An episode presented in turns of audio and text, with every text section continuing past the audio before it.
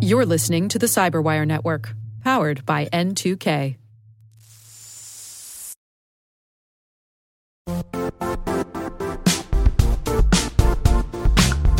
And now, a word from our sponsor, Zscaler, the leader in cloud security. Cyber attackers are using AI in creative ways to compromise users and breach organizations. In a security landscape where you must fight AI with AI, the best AI protection comes from having the best data. Zscaler has extended its zero trust architecture with powerful AI engines that are trained and tuned by 500 trillion daily signals. Learn more about Zscaler Zero Trust Plus AI to prevent ransomware and AI attacks. Experience your world secured. Visit zscaler.com slash zero trust AI.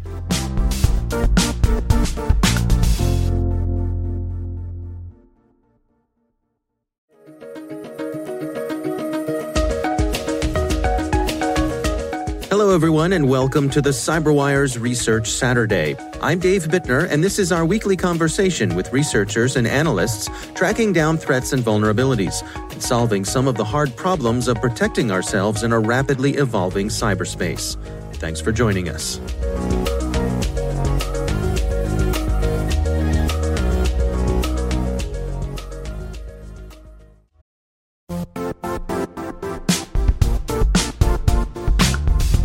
The IT world used to be simpler. You only had to secure and manage environments that you controlled. Then came new technologies and new ways to work. Now, employees, apps, and networks are everywhere. This means poor visibility, security gaps, and added risk. That's why Cloudflare created the first ever connectivity cloud.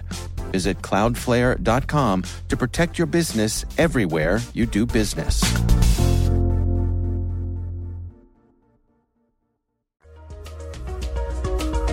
We were analyzing uh, something different, a web proxy, a component that's usually associated with advanced persistent threats with very targeted attacks. That's Bogdan Botezatu, a senior e-threat analyst at Bitdefender. And while looking in a library for that web proxy, we realized that we had some samples that were not part of an advanced targeted attack, but other of a commercial operation. Uh, so uh, we started looking into into this piece of malware powered by by the web proxy, and we realized it was a bank Trojan that could be used for cyber espionage purposes. This happened somewhere in January 2017. It took us a while to to analyze to go through its code, and we eventually came up with this paper. Why don't you start off by giving us a description of uh, what does Terdot do? Uh, Terdot is a conventional banker Trojan. It's uh, a piece of malware that can uh, inject uh, different other forms in your e-banking logins or can um, uh, seize information about your uh, account in real time. Or even worse, for some banks, it can hijack uh, banking transactions by modifying the amount of money and the destination accounts for those transactions. Uh, because it lives in your browser, it doesn't really uh, require special permissions uh, from the bank because the bank would see uh, that activity as originating on your behalf. And because it also sits in the middle of the transaction, it can also manipulate the bank's responses to uh, trick the user into thinking that the transaction went as planned, while in fact, the transaction had been hijacked to a different account. So, uh, Terdot is based on the 2011 Zeus source code. Is that correct? Yes, uh, Zeus was a very powerful piece of malware at that at that time. Uh, it, it has served as inspiration for a number of uh, malware fam- families like Carberp, uh, Kins, uh, now Terdot, and most likely IcedID, the, la- the latest bank of Trojan that has made the news a couple of days ago. By open sourcing this code, uh, the Zeus original developers have triggered uh, an entire chain of, of infections that still uh, makes victims up until now. And one of the things that makes Terdot uh, so powerful is that beyond just being a banker Trojan, it can get its hooks into a lot of other things. We can understand uh, the banker part. Everybody is after your money, but it's highly unusual for a, a piece of bank Trojan uh, to go after personal information. Usually, this kind of bank Trojan uh, looks for stuff that can be monetized uh, rather than for information that can be used for other purposes.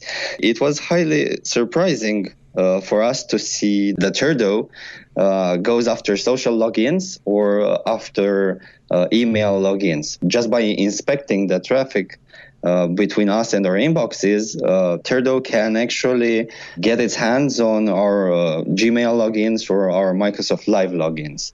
This might actually have a, a, reasonable explanation if we think that a couple of banks, for instance, use two factor authentication in the form of tokens sent via email. So when you need to confirm a transaction, you get an email from the bank with a, spe- a special number that you can only use once.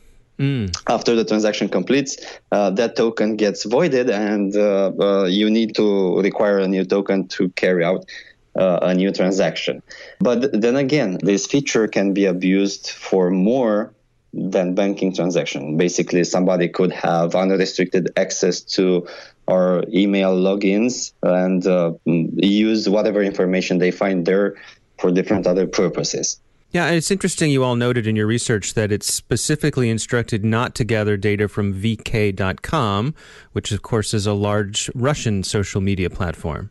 Exactly. Um, most of these bank Trojans, especially those that build on the legacy of Zeus, uh, tend to avoid uh, the former Soviet Union space. Uh, th- this might be due to the fact that its operators uh, live there and would like would rather not uh, stir any kind of conflict that could have them prosecuted in the region. To give you just an example of what could happen if they if they attacked their own countries, um, I would like to uh, mention the case of Carberp, another very very uh, interesting banker Trojan, uh, whose operators have been arrested arrested after inadvertently attacking an Ukrainian bank. Uh, so this team was uh, residing in Ukraine, and by mistake they attacked an Ukrainian bank, which automatically brought them into the local authorities' spotlight. So they were arrested in less than five days after the attack. I see. So let's walk through how uh, this Terdot works. Um, how does someone initially get compromised by it?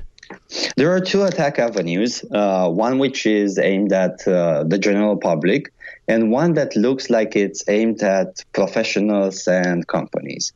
Uh, for the general public, uh, there's this uh, infection with an exploit kit. Um, basically, uh, a user, a potential victim, doesn't have to interact uh, w- with a with a spam message, but rather to stumble upon an infected web page that assesses the security level of their browser and the third-party software in order to plant an exploit. That exploit would make the browser crash, for instance, and when it recovers, the browser will inadvertently uh, trigger the execution of Terdot in its memory space. That would result in an infection, and from there on, Terdot will will try to subvert bank transactions and log uh, critical information. That would be the attack avenue for a regular consumer. For companies, we presume that the infection happens through a rigged PDF file that comes as a, an attachment to spam emails. When it is opened, uh, it triggers the execution of Terdot.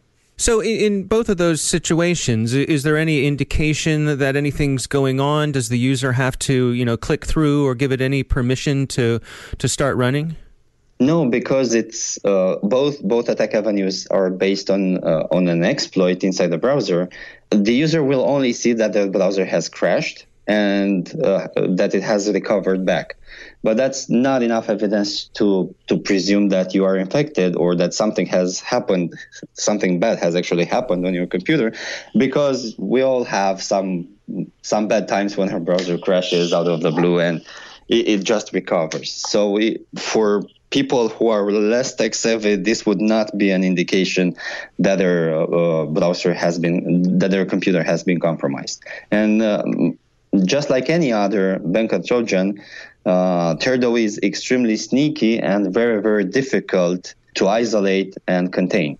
Uh, it has multiple mechanisms that protect it against uh, antivirus scanning, for instance, or against uh, shutdowns. Whenever it's shut down, there it, it has some sort of a watchdog process that brings it back to life it is very difficult for uh, an untrained user to tell an infection and stop it. Well, let's go through that. Can you highlight some of the ways that Terdot runs once it's been installed in your system?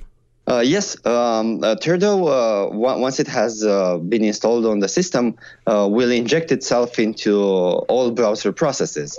It makes sure that uh, it runs in Windows Internet Explorer, in Firefox, in Chrome, and any other browser that the user might have uh, on the system. Uh, it hooks the browser processes, so everything that the user types in the browser or gets displayed in the browser uh, actually goes through that web proxy it uh, sets up earlier in the infection stage. I, I think that that web proxy component is actually the most important part of the malware because it's that component that helps the malware decrypt SSL encrypted uh, messages. So um, before it starts modifying anything, it just creates uh, a universal certificate authority so it can negotiate digital certificates on behalf of the banks it targets or social networks it targets. We believe that we are talking to Facebook uh, while in uh, in fact we are talking to the web proxy, which is talking to Facebook on our behalf. So uh, that web proxy becomes a man in the middle between us and uh, the page we'll try to visit, and everything, even encrypted information, flows through that web proxy. Uh, that web proxy also logs critical information that it has been instructed to look after, like usernames, passwords, cookies, fragments of conversation, and of course, uh, banking transactions. And it stacks them into a log file. That log file will be further sent to the attackers at a specific interval of time. Take us through what's going on in terms of the command and control server. The command and control server is still a mystery because uh, we don't have access to that component yet. Uh, we can see what's happening in the user space, what, what the payload is trying to communicate to the command and control server, and we are trying to understand how the control uh, server works based by that information we're, we're still trying to uh, get our hands on a copy of, of a command and control server, but this requires extensive collaboration with law enforcement. So we are trying to seize one to see exactly what the communication patterns are, how we can uh, intercept this communication, and how we can notify potential uh, victims that have connected to the command and control server. But this is a, uh, it, this kind of operations usually take a lot of time. Well, let's talk about persistence. How does Terdot manage to stay on your system through restarts? Terdot employs a couple of uh, uh, very advanced tricks to to survive uh, a restart. Usually, it adds itself to the registry keys to make sure that it boots along with your uh, operating system, and it also creates some scheduled jobs that are responsible both for starting watchdog processes and, of course, are responsible for uh, attempting to update. Uh, the malware to the latest version. Every time uh, the command and control server communicates the malware that there's a new version, it undergoes a, a serious uh, scrutiny to make sure that it's actually installing another version of the malware as designed by its creator and not a spoofed version that could hijack uh, the Terdot malware uh, for, for, the for the different cybercrime gang. So uh, competition in this industry is very harsh, and uh, whoever operates and builds uh, uh, has made sure that it's it always stays in control of the malware. And persistence is uh, also assured by the fact that uh, is injected in all DLLs running on the system. Uh, so even if a process gets killed by the antivirus or by the user, uh, different other processes running instances of Terdot will uh, will continue the surveillance and monitoring. This is very important for a cyber espionage tool uh, because in those moments where it's not active, uh, the user might have exchanged crucial information uh, that could have escaped the, the attackers. So ensuring persistence and making sure that you're always running on the computer will also increase the odds that uh, the malware is intercepting uh, interesting information that can be actually uh, monetized by the operators. Do you have a sense for how widespread Terdot is so far? It's not very very widely spread. Terdot is just recovering from a period of inactivity. We used to see Terdot since uh, March 2016. In December 2016, it was almost extinct. We we didn't see too much Terdot activity. In December, though, it started to reemerge in this new form that uh, uses um, a web proxy component for espionage, and that also uses a secondary uh, spreading mechanism in the form of uh, rigged email attachments uh, to make it to to companies. Before that, it was only spread by Sundown Exploit Kit, which which was kind of popular in Asia and Pacific, and this might account for its very very low spread before that. Even if it's not very very uh, widely spread.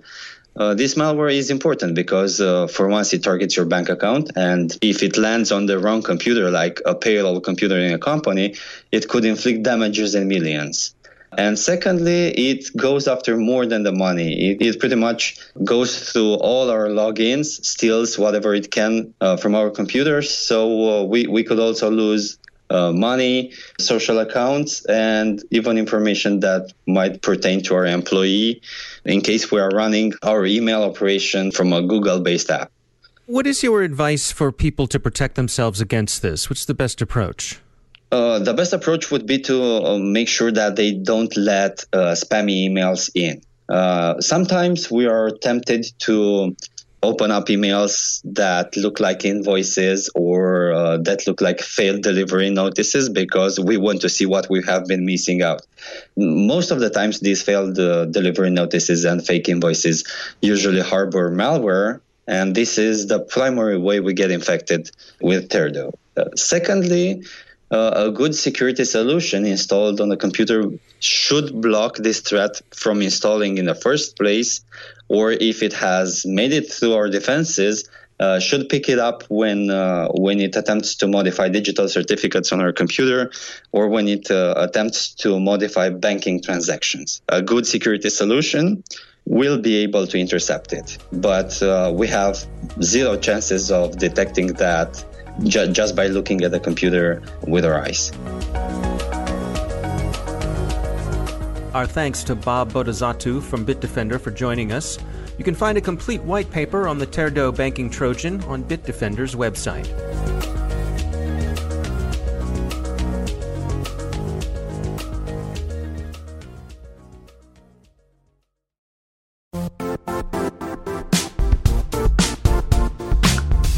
Don't struggle to align your organization's cybersecurity with business risk.